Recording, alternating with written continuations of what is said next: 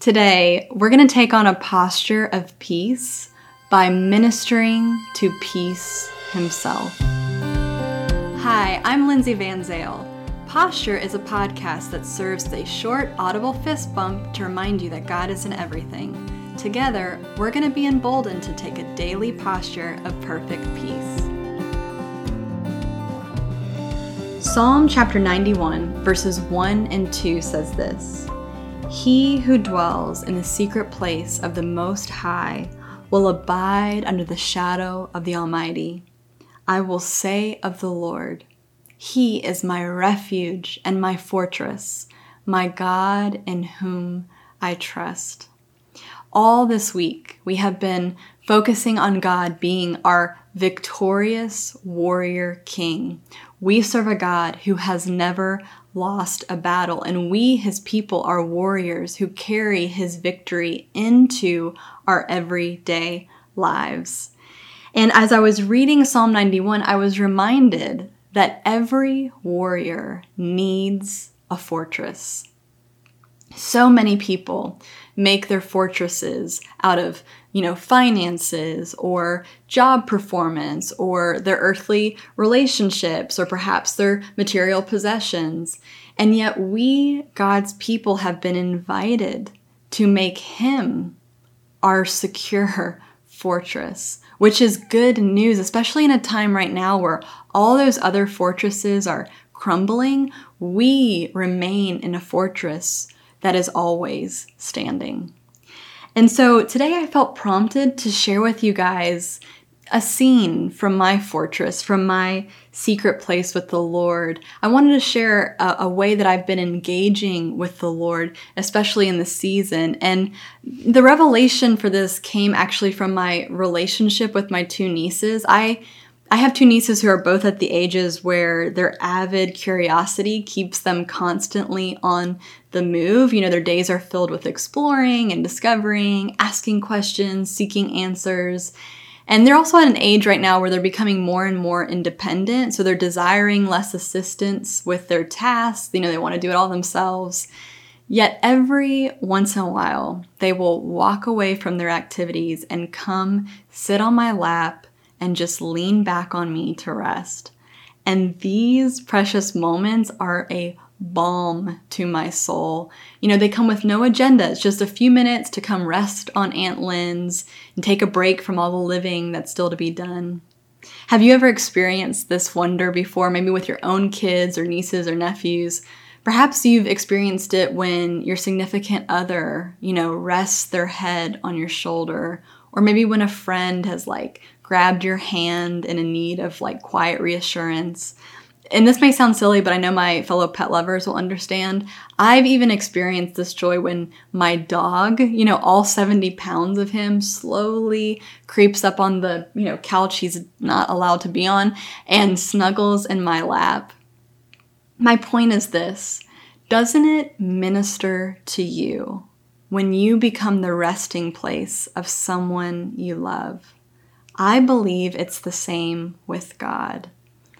Do you know that you can minister to your Prince of Peace? Seasons and circumstances in life often affect how we interact with peace. When we find ourselves in a low season, in a, va- in a valley season, we, we want to be ministered to by peace. We want our worries washed away. We want the dust to quickly settle. We want to, we want the cause of all of our anxieties to just cease.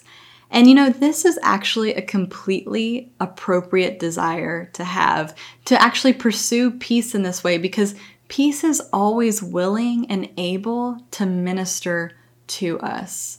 We know this because Jesus gave us an open invitation in Matthew 11 28 when he said, Come to me, all who are weary and burdened, and I will give you rest.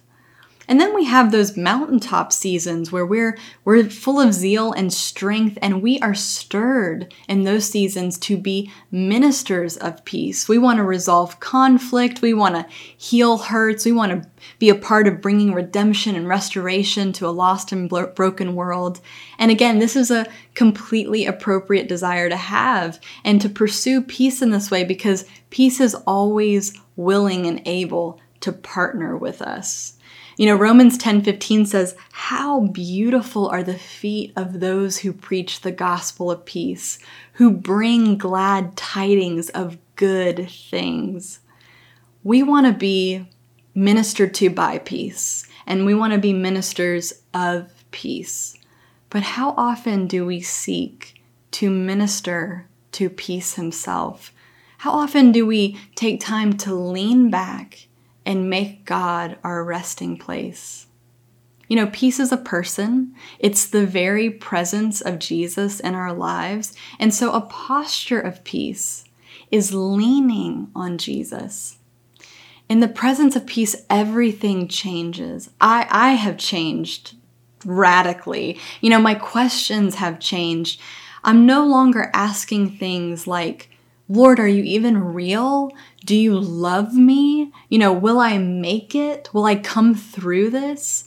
I, I have asked those questions, but I'm not anymore because the answer to those types of questions becomes so obvious to me when I'm in His very presence.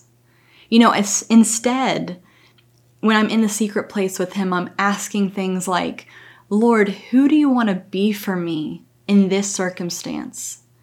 Lord, share your secret with me. What amazingly good thing are you turning out of this situation? Lord, how can I partner with you in this crisis so that you get the most glory out of it?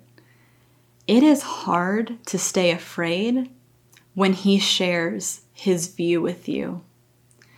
You know, it's being with Him, being in that secret place where trust is forged so thick that only peace can get in.